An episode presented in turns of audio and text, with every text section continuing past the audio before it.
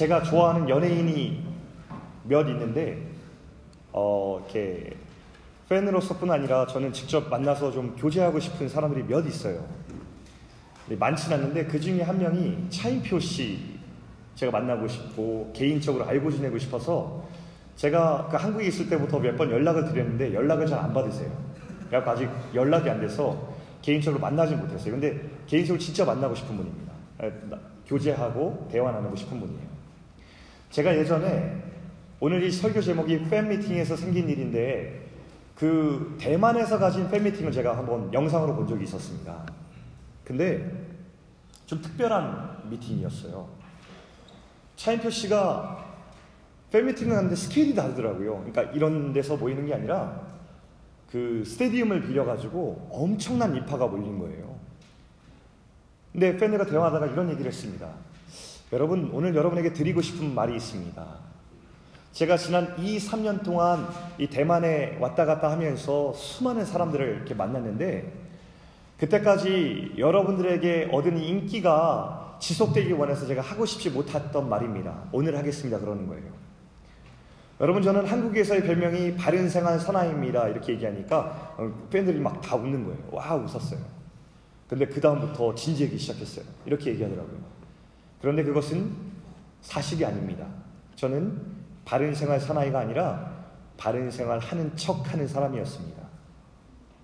저는 심각한 죄인이었고 사람들이 보지 않는 곳에서 죄를 짓는 사람이었습니다. 이렇게 얘기하자 이 청중들이 쫙 물을 끼우는 가만히 있는 거예요. 그 다음에 더 이런 얘기를 했습니다. 지금까지는 제가 인기랑 여러분들 사랑을 계속 받고 싶어서 이게 없어지면 불안할까봐 제가 하지 못했는데 저는 사실 엄청난 죄인입니다. 그런데 예수님께서 죄인인 저를 만나주셨습니다. 그리고 저는 생명을 얻게 되었습니다. 제가 받은 영원한 생명을 여러분들에게 소개하고 싶습니다. 여러분, 예수 그리스도를 믿으십시오. 이렇게 얘기하는 것을 제가 영상으로 보게 되었어요. 꽤 충격적인 장면이었습니다. 근데 아쉬운 것은 그 다음에 이 대만에 있는 팬들의 반응이 어떤지는 저는 잘 모르겠어요. 거기까지였습니다. 영상은. 오늘 예수님께서도 이런 비슷한 팬미팅을 갖는 장면이 본문에 나오기 때문에 제가 이 얘기를 드리고 시작합니다. 어떤 일이었을까요? 잠시 후에 같이 보길 원합니다. 지난주에 못 보는 얼굴들이 많이 있어서 제가 간략하게 다시 보기 서비스 하겠습니다. 오병이어 사건을 봤어요. 물고기 두 마리와 떡 다섯 개로 5천 명을 넘게 먹인 사건이 일어나게 되었습니다. 근데 거기서 그 사건을 통하여서 많은 사람들이 넘치도록 먹을 것을 먹고서 배불렀고 예수님을 열렬히 추종하기 시작하니까 예수님께서는 어, 좋아하시기는커녕 그들을 떠나가셨습니다. 그래서 지난주 본문의 맨 마지막 장면은 예수님께서 나를 따르는 사람들을 보고서 흐뭇해하시고 기뻐하신 것이 아니라 예수님께서 그들을 두시고 홀로 산으로 떠나가신 장면, 해피엔딩이 아닌 새드엔딩으로 끝나는 장면을 우리가 보게 되었어요. 자, 거기서부터 우리 시작을 해보죠. 예수님 왜 떠나셨을까? 예수님은 사람들이 자신을 영접하기 원했지 자신을 이용하기 원치 않으셨어요. 여러분 요한복음 묵상해 온 사람들은 이거를 센스했을지 모르겠지만 1장부터 6장까지 쭉 오면서 계속해서 놓치지 않는 키워드 하나가 있는데 그것은 바로 영접이란 단어예요. 영접. 그리고 요한복음은 영접이라는 단어를 계속 얘기하면서 한편으로는 무엇을 얘기하냐면 영접이라는 메시지를 계속 던지면서 한쪽으로는 영접하지 않는 사람들에 대한 이야기를 계속 소개해요.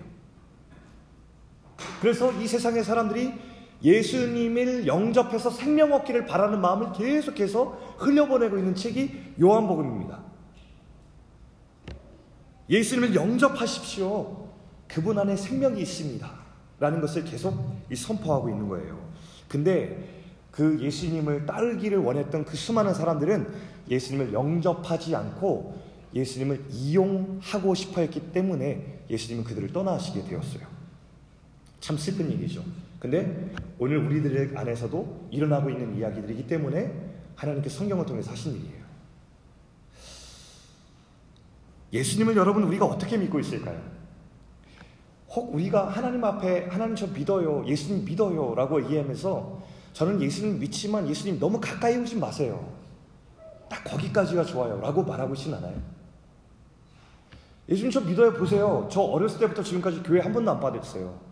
전 교회 생활을 얼마나 즐거워하는데요. 라고 하면서 진짜 예수님이 누구신지에 대해서 깊이 알아보고 싶은 마음은 없는 건 아니에요. 호 교회 생활하다가 막 신앙이 성장하다가 예수님이 누구신지에 대해서 예수님이 생명이 무엇인지 예수님을 따르는 의미에 대해서 그 제자의 도에 대해서 선포되는 말씀이 있었을 때 여러분 혹시 그것을 받기보다는 그 말씀을 피하고 여러분들의 안락함과 여러분들의 편안함을 계속해서 추구하는데 방해될까봐 그것을 피하고 있었던 것은 아니에요. 어떤 이유든 간에 여러분이 이 자리에 있는 것은 정말 환영합니다.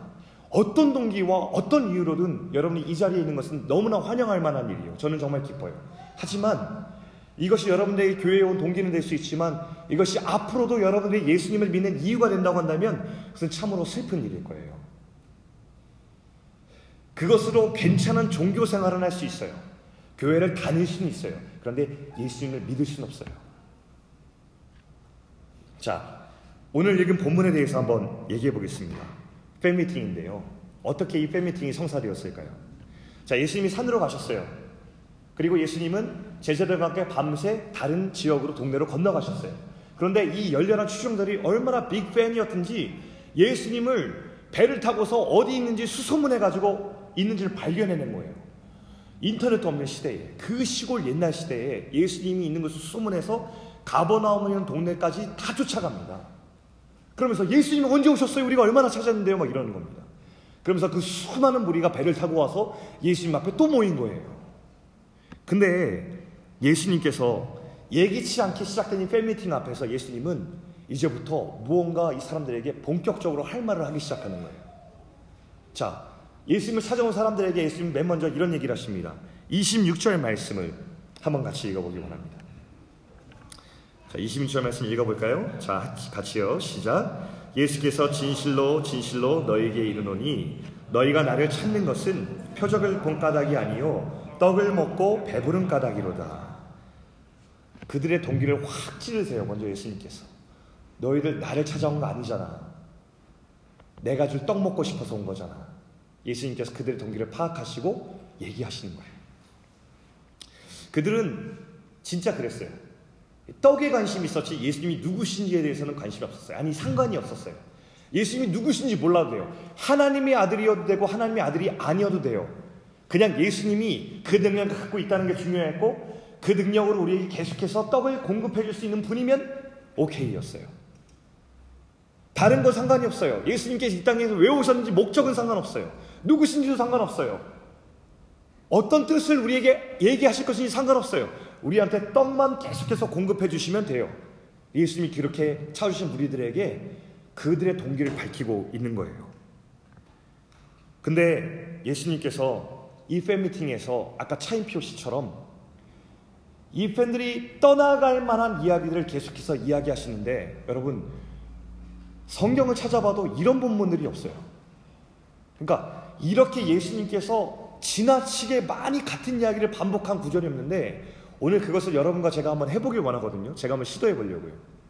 여러분 좀 따라와 주세요. 성경을 한번 보실까요? 지금부터 요한복음 6장 21절부터 59절의 말씀을 볼 거예요. 혹시 성경이 없으신 분들은 스크린을 보시고요. 성경이 있으신 분들은 여러분의 성경을 보시면 좋겠습니다. 그래서 여러분 눈으로 직접 여러분 성경에 있는 말씀들을 찾아보세요. 자, 제가 한번 절수를 불러드릴 테니까 그 절을 계속해서 찾아와 보세요. 27절부터 시작하겠습니다. 6장 27절. 자, 제가 읽어드립니다. 썩을 양식을 위하여 일하지 말고 영생하도록 있는 양식을 위하여 하라. 이 양식은 인자가 너희에게 주리니. 여기서 여러분 영생, 생명, 살리는 것 이런 것에서 이렇게 좀 어, 주목해 보면서 따라가 보시면 좋겠어요. 33절입니다. 하나님의 떡은 하늘에서 내려 세상에 생명을 주는 것이니라. 35절에 또 얘기하세요. 예수께서 이르시되 나는 생명의 떡이니 내게 오는 자는 결코 줄이지 아니할 터이요 나를 믿는 자는 영원히 목마르지 아니하리라. 39절입니다. 나를 보내신 이의 뜻은 내게 주신 자 중에서 내가 하나도 잃어버리지 아니하고 마지막 날에 다시 살리는 이것이니라. 40절 내 아버지의 뜻은 아들을 보고 믿는 자마다 영생을 얻는 이것이니 마지막 날에 다시 살리리라 하시니라. 44절입니다. 나를 보내신 아버지께서 이끌지 아니하시면 아무도 내게 올 수 없으니 오는 그를 내가 마지막 날에 다시 살리리라. 47절 48절 연이어 읽겠습니다. 진실로 진실로 너희에게 이르노니 믿는 자는 영생을 가졌나니 내가 곧 생명의 떡이니라. 50절이죠. 이는 하늘에서 내려온 떡이니 사람으로 하여금 먹고 죽지 아니하게 하는 것이니라. 51절. 나는 하늘에서 내려온 살아있는 떡이니 사람이 이 떡을 먹으면 영생하리라. 내가 줄 떡은 곧 세상의 생명을 위한 내 살이니라. 53절입니다. 예수께서 이르시되 내가 진실로 진실로 너희에게 이르노니 인자의 살을 먹지 아니하고 인자의 피를 마시지 아니하면 너희 속에 생명이 없느니라. 54절입니다. 내 살을 먹고 내 피를 마시는 자는 영생을 가졌고 마지막 날에 내가 그를 다시 살리리니. 57절 말씀. 살아계신 아버지께서 나를 보내심에 내가 아버지로 말미암아 사는 것 같이 나를 먹는 그 사람도 나로 말미암아 살리라. 마지막 58절입니다. 이것은 하늘에서 내려온 떡이니 조상들이 먹고도 죽은 그것과 같지 아니하여 이 떡을 먹는 자는 영원히 살리라. 여러분 잘 따라오셨어요? 여러분 이게 이 짧은 구절 안에 계속 반복된 말씀이에요. 저는 이 말씀을 처음 발견하고 너무 깜짝 놀랐어요. 이 짧은 분만 안에 그렇게 수도 없이 예수님께서 거의 비슷한 구절들을 계속 반복을 하잖아요. 이게 예수님 마음이 뭐였지? 생각을 해보게 되었어요. 왜 이렇게 하셨지? 그 팬미팅에 떡을 찾으러 온 대상들을 놓고서 이 영생과 생명에 대한 말씀을 계속 지금 쏟고 있는 거예요. 뭘까? 예수님께서는 이 반복된 말씀을 통해서 자신이 진짜 전하고자 한 그 메시지를 완벽하게 클리어하고 싶은 것. 그 뜻이었던 것 같아요. 어떤 사람도 오해할 수 없게, 어떤 사람도 호도할 수 없게 그 키 메시지를 완전히 분명하게 만들고 싶었던 의도였다고 생각이 들어요. 자, 제가 이 구절을 다 모아서 확 압축해서 한 절로 만들었다면 이 구절이라고 생각해요. 요한복음 3장 16절. 같이 한번 읽어봅시다. 자, 시작. 하나님이 세상을 이처럼 사랑하사 독생자를 주셨으니 이는 그를 믿는 자마다 멸망하지 않고 영생을 얻게 하려 하십니다. 이게 핵심이에요. 요한복음이 계속해서 외치는 말씀이 이거예요. 하나님이 우리를 위해서 예수님을 보내셨습니다. 그런데 예수님을 보내신 것은 기적을 보기 위한 것도 아니요. 우리를 잘 먹고 잘 살게 하기 위함도 아니고 우리 안에 있는 그 죽어가는 생명을 다시 살리기 위해서 예수님이 우리를 위해서 오셨습니다. 여러분 그 예수님을 영접하십시오라는 메시지를 이 구절에서 계속해서 외치고 있는 거예요. 이게 바로 하나님의 소원이에요. 한 사람도 생명을 잃지 않고 예수님을 통해서 생명 얻는 것. 이게 주님의 소원이라고요. 여러분, 그런데 우리는 참 제한된 생명을 가지고 있어요. 오늘 이번에 교회 오빠 이간희 집사님 맞지만 누구나 다 죽어요. 다 죽어요. 생명의 의미에 대해 생각해 보게 되는데요. 이 교회 오빠 본 사람들이 다 하나같이 이렇게 얘기한대요. 시간이 소중하다. 내 인생이 언제까지인지 모르겠구나. 내 인생은 제한되어 있구나. 누구도 그 생명을 스스로 연장할 수 없구나. 근데 사람들이 이 제한된 생명 안에 살면서 그 제한된 생명, 잠시 잠깐 있다가 하는 그 생명 안에 내가 영원히 살 것처럼 사는 거예요. 그래서 소유하고, 그래서 직업을 좋은 거를 갖고, 럭셔리하고 풍족한 안락한 삶을 계속해서 추구하고, 그렇게 자신의 성취 등에 집착하면서 죽어가는 자신을 잊으려고 하죠. 그런데 결국 모든 사람이 다 그 죽음 앞에 무릎을 꿇어요. 누구도 자신이 이루어온 걸 가지고 갈 수 있는 사람도 없고 자신이 이룩한 것으로 인해서 자신의 생명을 연장하고 죽음을 극복할 수 있는 사람은 아무도 없어요. 그런데요, 이 제한된 생명을 가진 사람들 중에서도 예수님을 따르는 사람들이 있다는 것이죠. 그 사람들이 이렇게 얘기해요. 예수님, 저 이런 인생을 살고 싶은데 이 인생 이루어 주세요. 제 소원 좀 한번 이루어 주세요. 이런 사람들. 예수님이 지니 라고 생각하는 사람들이 있죠. 어떤 사람이 이런 사람도 있었어요. 예수님, 저 어렸을 때부터 예수님 이야기 잘 알아요. 되게 익숙해요. 그래서 예수님 이야기는 제가 다 알고 있어요. 그런데 제 인생에 너무 깊이 들어오진 마세요. 딱 거기까지가 좋아요. 제가 필요할 때 찾으니까 저한테 너무 무리해서 다가오지 마세요. 여기까지가 좋아요. 라고 얘기하는 팬들이 있어요. 이런 사람도 있죠. 예수님, 저는요, 교회가 참 좋아요. 전 어렸을 때부터 교회를 참 좋아했고 지금 저 교회에 너무 만족해요. 저 교회 다니는 거 너무 기쁘잖아요. 일주일마다 예배만 기다려요. 교회 일로 참 바쁘고요. 교회 사역하면서 저는 참 보람을 느껴요. 사람들이 저를 인정해 주거든요. 저 참 잘하고 있는 거 맞죠? 저 참 좋은 그리스도인 같아요. 라고 얘기하는 사람들도 많이 있어요. 하지만 자세히 우리가 돌아보면 이 사람들도 팬의 한 사람인 거예요. 진짜 예수님이 누구신지에 대해서 예수님이 우리 가운데 이루신 십자가와 부활의 생명의 의미에 대해서 인식하는 대신에 교회 생활, 모태 생활, 모태 신앙의 전력들 그리고 내가 이 삶을 살아가기 위해서 구하는 것들을 도움받기 위한 이용들을 위해서 살아간다면 결국 다 똑같은 거예요. 여기서 한 가지 더. 요즘 옛날 세대들의 기복 신앙은 내 성공과 평안과 안락을 위해 성공을 위해서 구하는 신앙이었는데 요즘 청년들의 신앙을 보면서 한 가지 더 추가된 것이 있잖아요. 그게 무엇이에요? 예수님에 대한 무관심이에요. 성령에 대한 무관심. 교회 생활은 나이스한데 성경과 예수님의 진짜 의도와 그분이 오신 목적과 생명에 대해서는 무관심한 것. 이것들이 요즘 세대들에게 나타나는 팬의 특징이라는 거죠. 그런데 이렇게 예수님께서 모인 팬미팅에서 그 팬들을 향하여서 계속해서 이 말씀을 전했을 때 그들이 보인 반응이 있어요. 6장 66절이거든요. 자, 여러분들 한번 읽어보세요.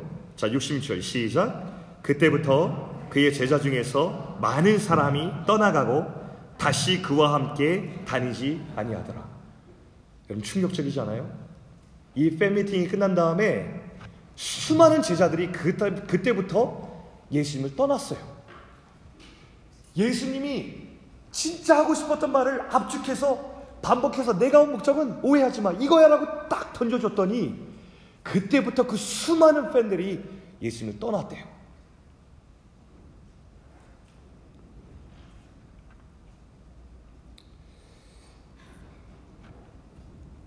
얼마 전에 몇 해 전이죠. 한국에서 굉장히 논란이 된 사건이 하나 있었어요. 한국에 보면요. 이게 정규 채널 사이사이에 홈쇼핑 이렇게 하거든요. 홈쇼핑. 홈쇼핑 굉장히 재미나게 하고 어, 사람들이 뭐 확 끕니다. 근데 이 홈쇼핑의 쇼호스트 중에서도 굉장히 이게 신뢰받는 쇼호스트들이 있어요. 한 여성 쇼호스트가 있었습니다. 이 사람이 판매하는 거는 매진이에요. 12년 동안 그렇게 이 사람은 신뢰받는 쇼호스트였거든요. 근데 이 사람이 한 이제 크림 여성들이 바르는 혹은 남성들이 바르는 크림 하나를 소개해서 판매하기 시작했어요. 저 크림이거든요. 저 크림 이름이 Mario Badescu Healing Cream이라는 이름으로 한국에서 판매가 되었어요. 판매되자마자 매진 신기록을 세우기 시작했습니다.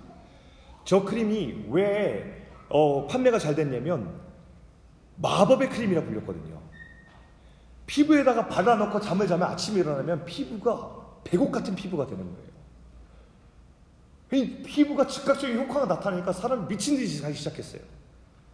그래가지고 난리가 났거든요. 근데 그 다음 더 난리가 난 사건이 뭐냐면 사람들 피부에 염증이 일어난 사람들이 계속 생겨나기 시작하는 거예요. 피부가 빨갛게 다 뒤집어져서 컴플레인하는 사람이 나타나기 시작했는데 알고 봤더니 이 크림은 선전한 대로 총천연의 어, 신기한 개발품이 아니라 스테로이드 덩어리였어요. 여러분 스테로이드 알죠? 스테로이드는 처음에 바르기 시작하면은 즉각적인 효과가 나타나요. 그래서 피부가 싹 나은 것 같아. 근데 그게 아니죠.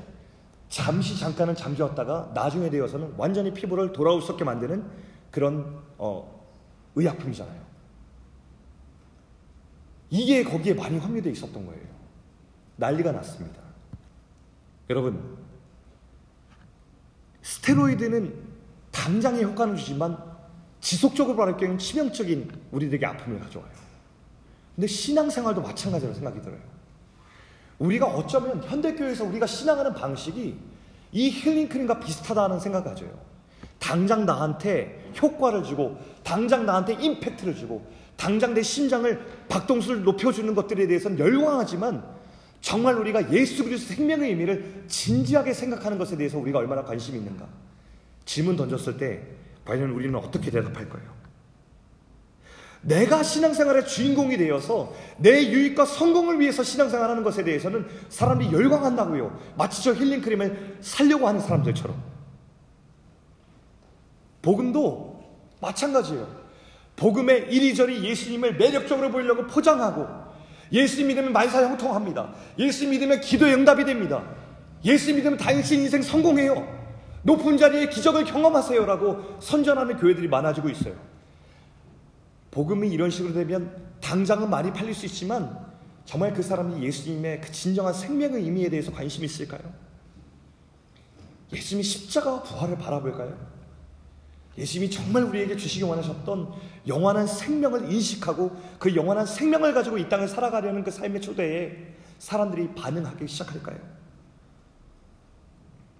사람들은 복음을 있는 그대로 이야기하고 십자가 이야기를 하고 영원한 생명의 얘기를 하기 시작하면 사람들이 싫어합니다. 마치 아까 66절에 보았던 그 제자들이 예수님이 진짜 이야기를 꺼내자 떠나갔던 것처럼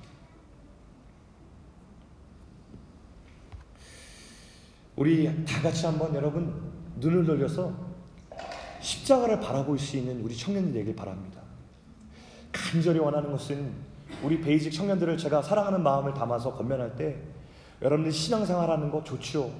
교회 나올 때마다 여러분들 교회에서 저문을 열고 들어올 때마다 가슴이 뛸 만큼 너무 설레고 좋아요. 그런데 그럴 때마다 제가 간절히 기도하게 되는 것은 뭐냐면 우리 저 사랑하는 청년들 이 시대에 이 토요일 저녁에 시간 내서 이 교회에, 교회에서 예배 드리는 저 청년들이 오늘도 십자가를 바라보면 좋겠다. 다른 것 아니라 예수 그리스도의 십자가. 그 십자가에서 우리에게 주신 그 생명. 우리에게 허락하신 그 영원한 생명을 바라보고 그 영원한 생명의 깊이와 넓이와 그 사랑의 놀라운 은혜를 오늘도 바라보고 돌아가면 좋겠다라는 생각이 간절해지는 거예요. 여러분들 그렇게 예수님이 십자가를 바라볼 수 있기를 주님으로 축원합니다.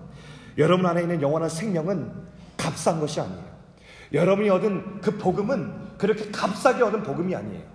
값싸게 얻은 복음을 가지고 기도하면 병 낫고 기도하면 성공하고 그러면서 적당히 예수님 믿고서 안락한 삶을 추구하면서 한평생 잘 놀다간다는 것이 우리의 삶의 목표가 아니라 예수님께서 내게 이루어진 그 생명의 의미를 인식하면서 예수님이 내게 주신 꿈을 꾸기 시작하는 것이 여러분 청년의 때에 일어나기를 간절히 소망합니다.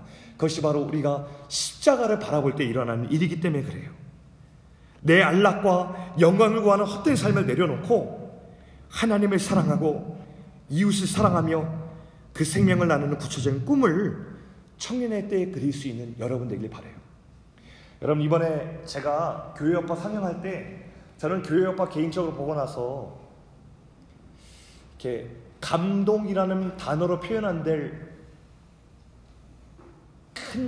영향을 제가 받았어요. 그 저는 그것이 계속 다뤄가는 과정이 있거든요.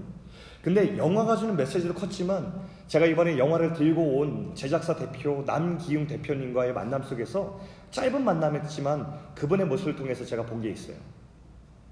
저는 제작사 대표니까 비즈니스맨이잖아요. 그래서 저는 아 이분이 교회 오빠를 잘 팔아서 수익을 남기는 꿈을 가지고 있을 거란 생각을 했어요. 왜냐하면 그게 당연하잖아요. 기획사 대표고 영화사 대표가 배급 살펴고 하는 일이 그거니까. 그런데 제가 만나거나 생각이 달라졌어요. 마지막에 가는데요. 저희가 상영료를 크게 많이 주지 않았어요. 그분이 그 상영료 때문에 에드먼트 들렀다 갔다 하는 것은 제가 볼 때는 음, 그 이유는 아닐 것 같아요. 어쨌든 그분도 왔다 갔다는 거에 대해서 제가 좀, 아, 이분 훌륭한 분이다 생각을 하고 있었지만 마지막에 이분이 돌아가면서 봉투를 하나 주셨어요. 저희 그 전날 우리가 봉투 줬거든요. 상영료랑 이렇게 여타 비용을. 근데 이분이 봉투를 하나 주시면서 뭐라냐면 이분이 계속 그 얘기 했거든요. 우리 청년들 너무 귀하다고. 청년 너무 귀하네요. 청년들이 너무 귀하네요. 청년이 너무 귀하네요. 만나면 계속 그 얘기부터 하는 거예요. 그러더니만 마지막에 봉투를 주시면서 이렇게 얘기했어요. 우리 수고한 청년들하고 목사님 꼭 밥 한번 먹으세요. 너무 귀한데 제가 우리 청년들 밥 한번 사주고 싶어서 그래요. 그러면서 봉투를 줬어요. 근데 봉투를 열어보면 깜짝 놀랐어요. 너무 많이 넣으셨어요.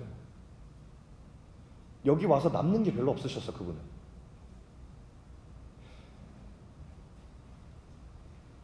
거기에 이렇게 카톡 보내셨어요. 오은지 집사님의 마음까지 담아서 청년들 격려하기 위해서 드린 것입니다. 청년들하고 맛있는 거 드세요. 이렇게 했어요.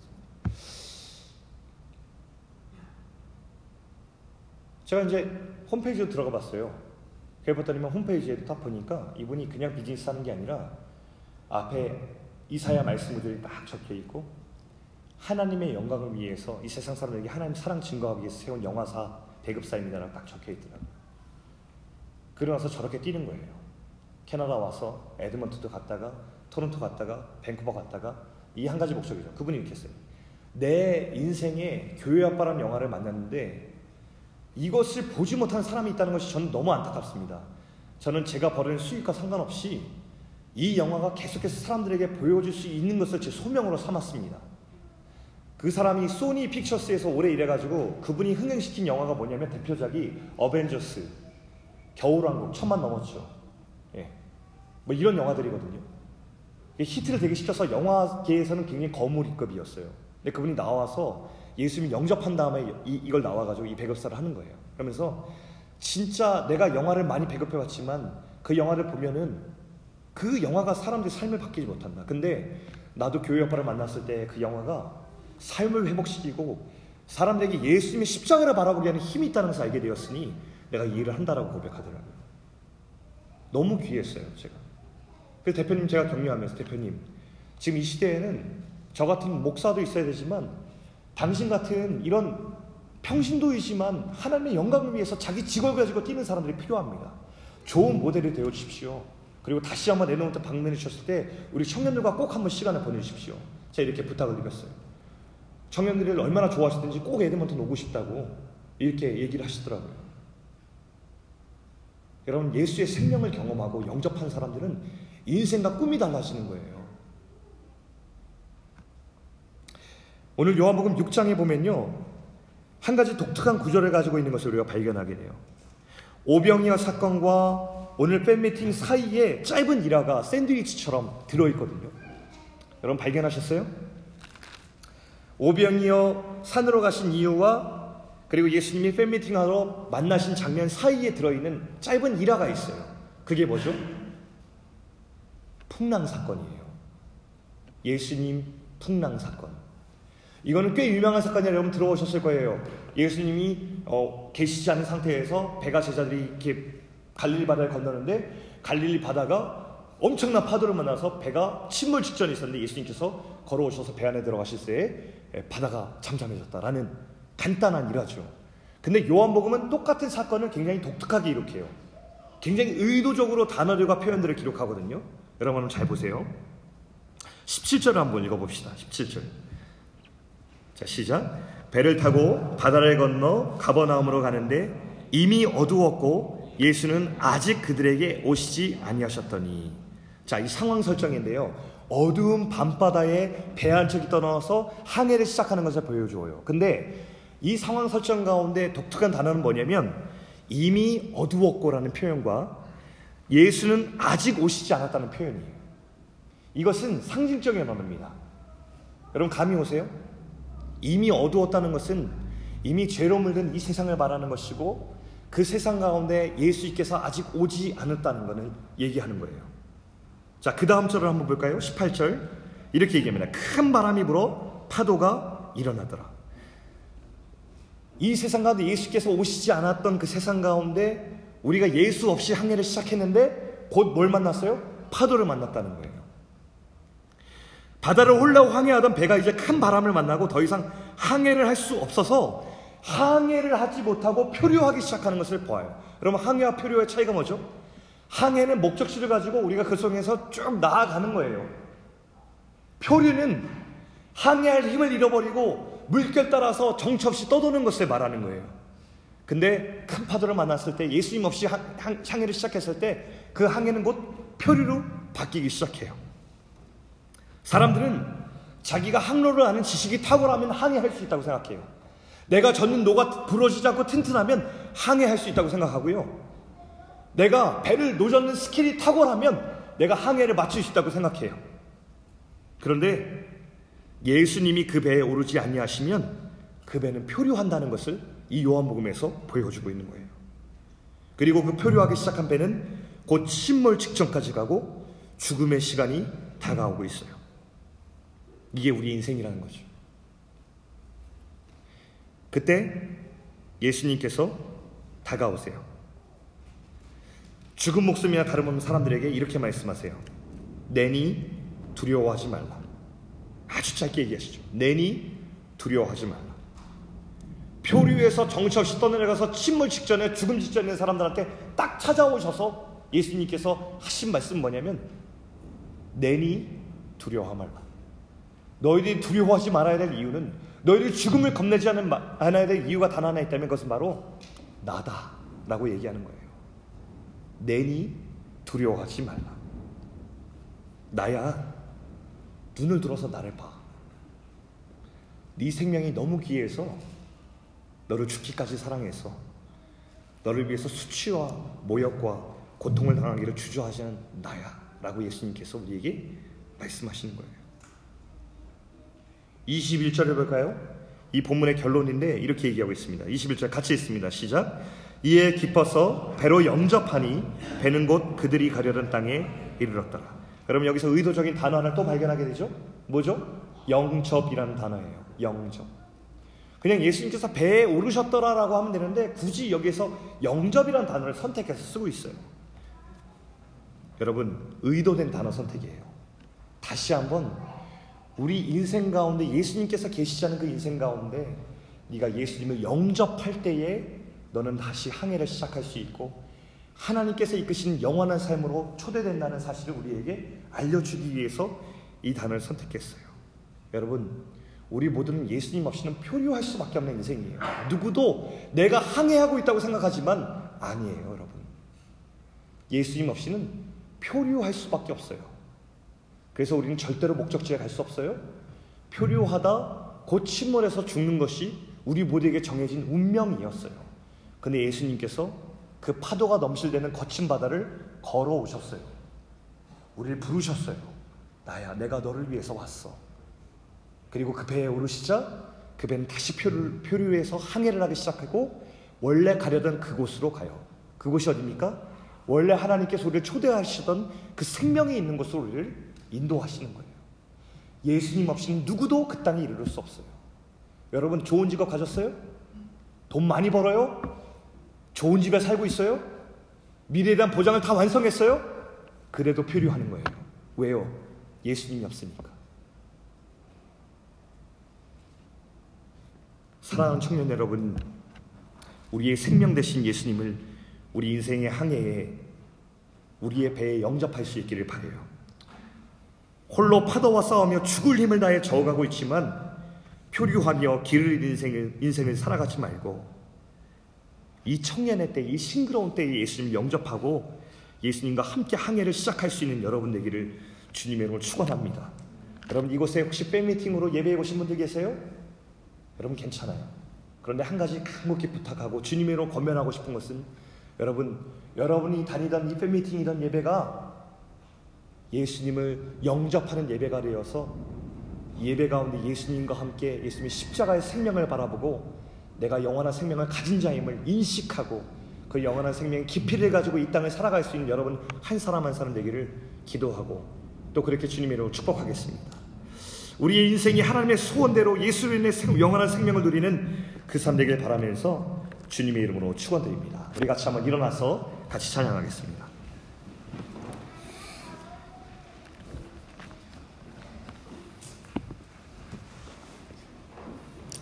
우리 주님을 보게 하소서라는 찬양같이 드리길 원합니다. 가사 한 구절 한 구절이 참 마음에 와닿았어요. 제가 설교 준비하면서 이 찬양 듣는데 너무너무 감사하더라고요. 여러분의 고백이 되었으면 좋겠고 특별히 이 가운데서 찬양을 모르는 사람 괜찮아요. 찬양의 가사를 한번 보세요. 읽어보세요. 다른 사람이 찬양 부르는 것을 한번 들어보세요. 여러분 괜찮아요. 근데 정말 간절히 바라는 것은 저 이야기가 하나님께서 오늘 나에게 하시는 이야기로 들으면서 여러분 부르실 수 있기를 바랍니다. 우리 같이 한번 이 찬양 올려드리겠습니다. 나의 주님께 나의 주님께 찬양 드리며 그 크신 사랑 주임제 감사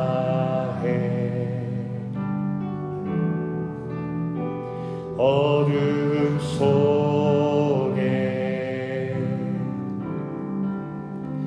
찾아오셔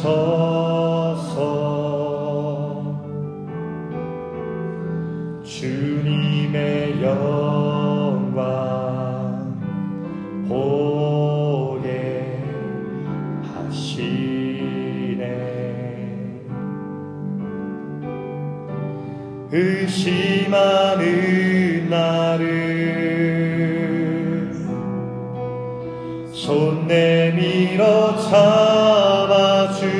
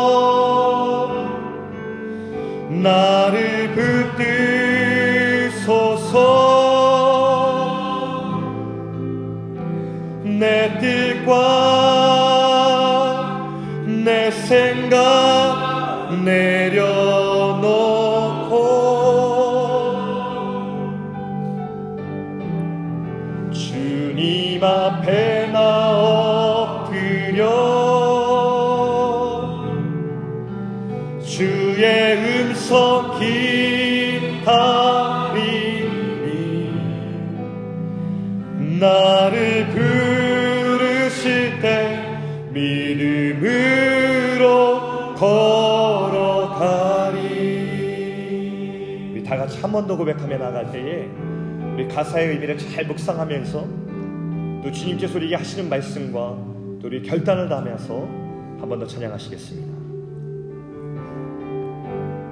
나의 주님께 나의 주님께 찬양 드리며 그 크신 사랑 주임제 감사해. 어둠 속에 어둠 속에 찾아오셔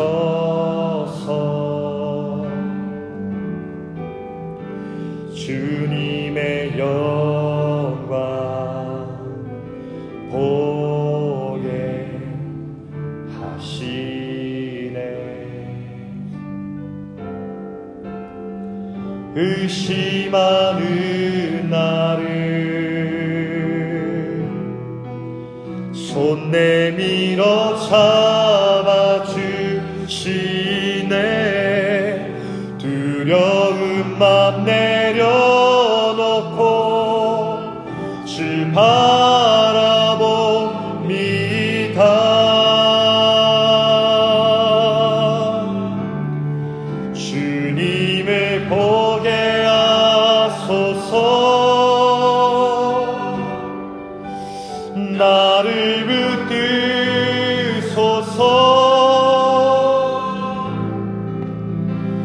내 뜻과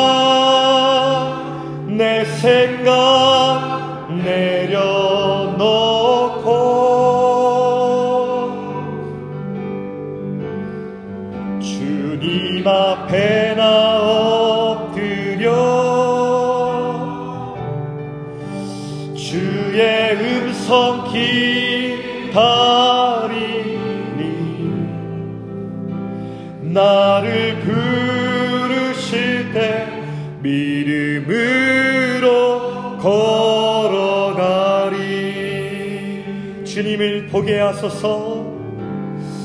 주님의 보게 하소서. 나를 붙드소서. 내 뜻과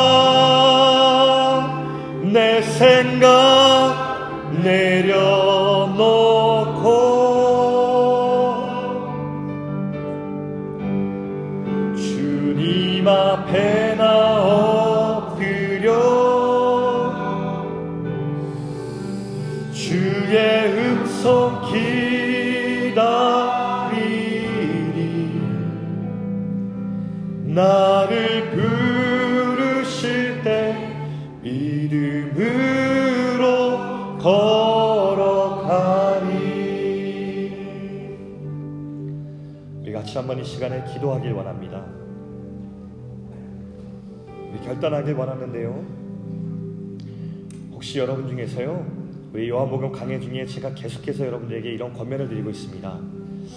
여러분 혹시 여러분들 중에서 아직 여러분의 인생의 배 안에 예수님을 맞아들이고 영접하지 않은 사람들이 있다면 여러분 이 시간에 여러분을 위해서 죽기까지 생명을 버리신 그 예수님을 영접하실 수 있길 바랍니다. 여러분 그렇게 기도해 보세요. 예수님 저의 죄를 용서해 주셔서 감사합니다. 저는 죄인입니다. 저는 스스로 항해할 수 없습니다. 저는 표류하고 있습니다. 주님 제 인생 가운데 들어와 주셔서 저의 주님이 되어 주시고 저의 구원자가 되어 주세요. 내 인생 가운데 동행하여 주세요. 여러분 그렇게 기도하는 시간을 가져보기 원합니다. 주님이 약속하셨습니다. 반드시 오늘 여러분의 인생의 배 안에 함께 오르셔서 바로 이 순간부터 여러분의 인생의 항해를 함께 하시는 그래서 주님께서 십자가의 피로 이뤄놓으신 그 영원한 생명의 문으로 여러분과 함께 인도해 가실 것을 믿습니다. 여러분 꼭 그렇게 기도하시길 바래요. 또한 여러분에게 또 권면하면서 기도하게 원하는 것은 여러분 우리 예수님 믿는다고 하면서 우리 예수님께 그렇게 관심이 있었습니까? 예수님 믿는다는 것이 무엇인지 우리 깊이 생각해 보았습니까? 어쩌면 우리도 예수님의 떡을 바라보면서 예수님을 쫓아다니는 사람은 아니었어요. 예수님 믿는다고 하는데 예수님께서 정말 원하시는 마음과 뜻은 우리가 알려고 하지 않고 내 뜻과 내 생각, 내 인생이 내 삶의 주인 아니었어요.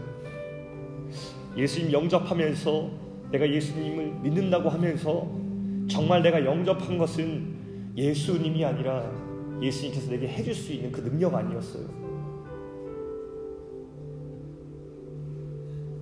우리 청년의 때에 주님 앞에 회개하고 다시 한번 주님을 온전히 우리 인생의 배에 영접할 수 있기를 바랍니다. 주님, 제가 주님께 바라는 건 없습니다. 십자가에서 이미 이루어진 그 생명과 은혜로 내게 충분합니다. 내 평생 사는 동안에 다른 것 구하지 않고 이미 이루어진 그 은혜를 구하며 주님께서 이루신 생명에 감사하며 찬양하며 사는 그런 인생 되게 해주십시오. 이렇게 결단하면서 우리 기도하면 좋겠습니다. 다 같이 이 시간 주님 앞에 각자 우리 진심을 다하여서 기도하며 나가는 시간 같습니다. 주님 아버지, 우리 시간에 하나님께 나아갑니다. 우리의 부족함을 주님 용서해 주시옵소서. 하나님을 사랑하는 귀한 우리 성복이가 되었습니다. 하나님께서 인도하여 주시고 주관하여 주셔서 하나님의 놀라운 이름이 우리 가운데 일어나게 도와주십시오. 예수님 오늘 그 십자가에서 못 박혀 돌아가신 그 예수님께서 오늘 이곳에 있는 그 청년들의 마음속에 임하실 때에 하나님 그들의 생명이 되어 주시고 그의 구원이 되어 주시고 그의 영광이 되어 주시고 그의 동행자가 되어 주셔서 그들과 함께 영원토록 동행하실 수 있는 놀라운 주님이 되어 수 있도록 인도하여 주시거든요. 사랑하는 젊은 청년들의 인생입니다. 이 젊음의 때에 무엇을 구하고 있습니까 우리가 하나님 우리가 구할 것들이 많이 있지만 그러나 우리가 정말 예수님이 우리가 주인 되셨습니다. 우리가 목숨을 걸고 예수님 믿고 있습니다. 우리는 정말로 예수님께서 진실을 밝히셨을 때에 그 진실을 따라갈 수 있는 제자입니까? 예수님의 그 마음과 예수님의 소원과 하나도 잃어버리지 않고자 하는 그 마음을 정말 우리 마음에 가지고 살아가는 사람들입니까? 주님 우리 마음 가운데 예수님의 마음을 주십시오. 예수님 마음이 충만하게 하여 주십시오. 그 마음으로 이 땅을 살아갈 수 있는 수많은 사람들이 하나가 되게 도와주십시오. 주님 인도하여 주시고 우리도 그런 꿈을 꾸게 도와주십시오. 생명의 꿈을 꾸게 도와주십시오. 영원한 생명을 사는 자로서의 꿈을 우리가 꾸며 나갈 수 있도록 도와주십시오. 성령 하나님 우리가 인도하여 주십시오. 주님 우리 인생의 모든 무상들은 내어버리고 주님 앞에 나아갈 수 있는 우리가 되게 도와주십시오.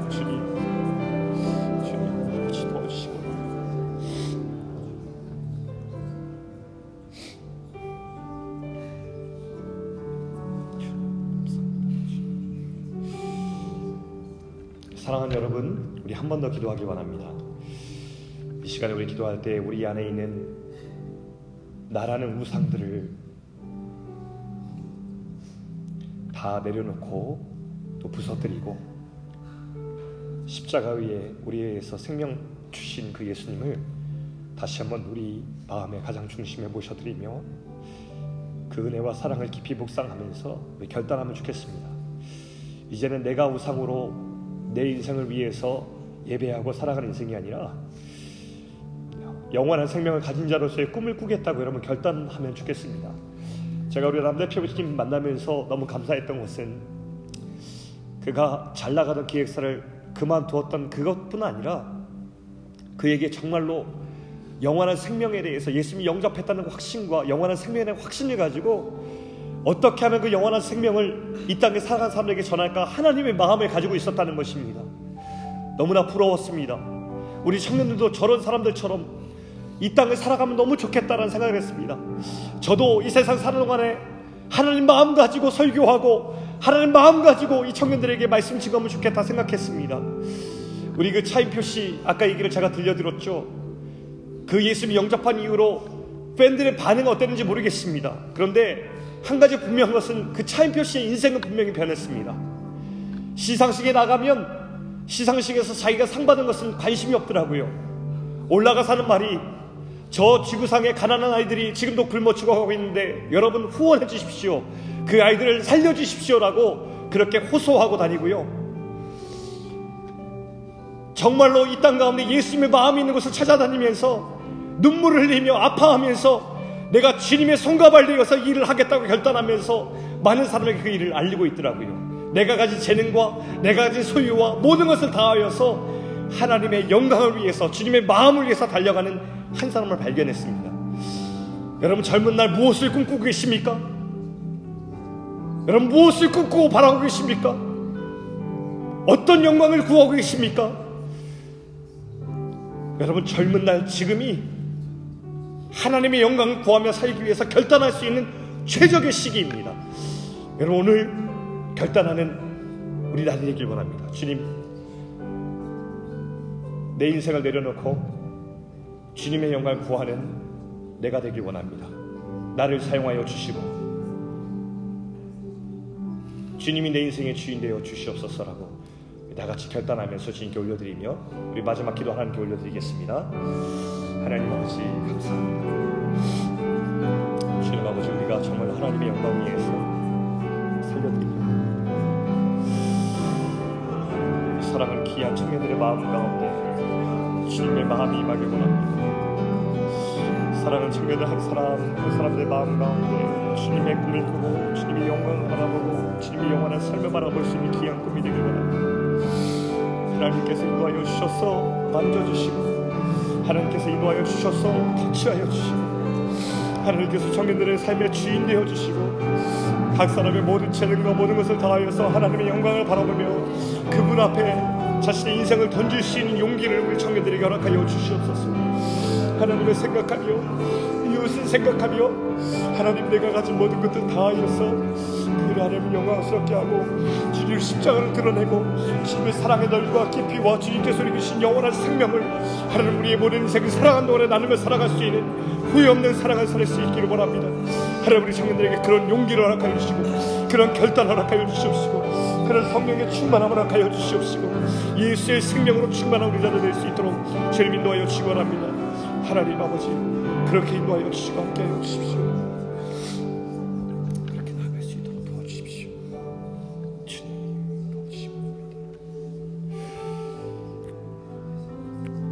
사랑하는 주님 감사합니다. 오늘도 주님 앞에 예배하게 하시고 또 주의 음성 듣게 하시니 감사합니다.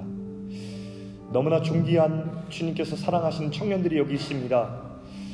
주님께서 너무나 사랑하셔서 십자가에서 피 흘려 죽기까지 사랑하신 우리 귀한 청년들 이 젊은 날을 살아갈 때에 우리 자신을 우상 삼지 않고 예수 그리스도를 우리의 주인 삼고 살아갈 수 있기를 간절히 소망합니다.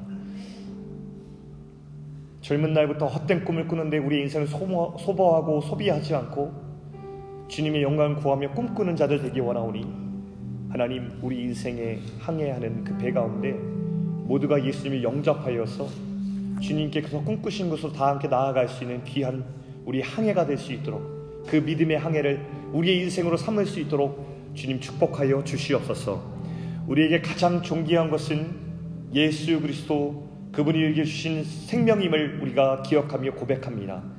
영원한 생명을 가진 자로서 이 땅을 살아갈 때에 이 세상에 반짝임에 현혹되지 아니하고 예수 그리스도의 생명의 그 존귀함을 바라보며 살게 인도하여 주셔서 이 땅 가운데서 주님의 꿈과 마음을 가지고 그 고백으로 살아가는 놀라운 청년들의 삶이 될 수 있도록 하나님 우리 가운데 함께하여 주시옵소서.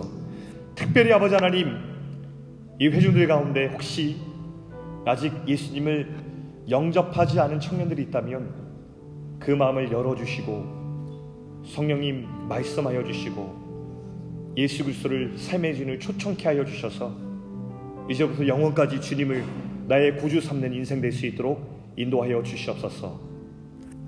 이제는 우리 주 예수 그리스도의 은혜와 하나님의 사랑과 성령님의 교통하심이 오늘 주의 말씀을 듣고 주님을 나의 주인을 영접하며 평생 믿음의 항해를 하며 살아갈 사랑하는 청년들의 인생 위에 하나님의 마음을 가지고 하나님의 꿈을 꾸면서 그 꿈을 이루어드리기를 결단하며 나아가는 모든 베이직 위에 이제부터 영원토록 함께 하시길 간절히 축원드리옵나이다. 아멘.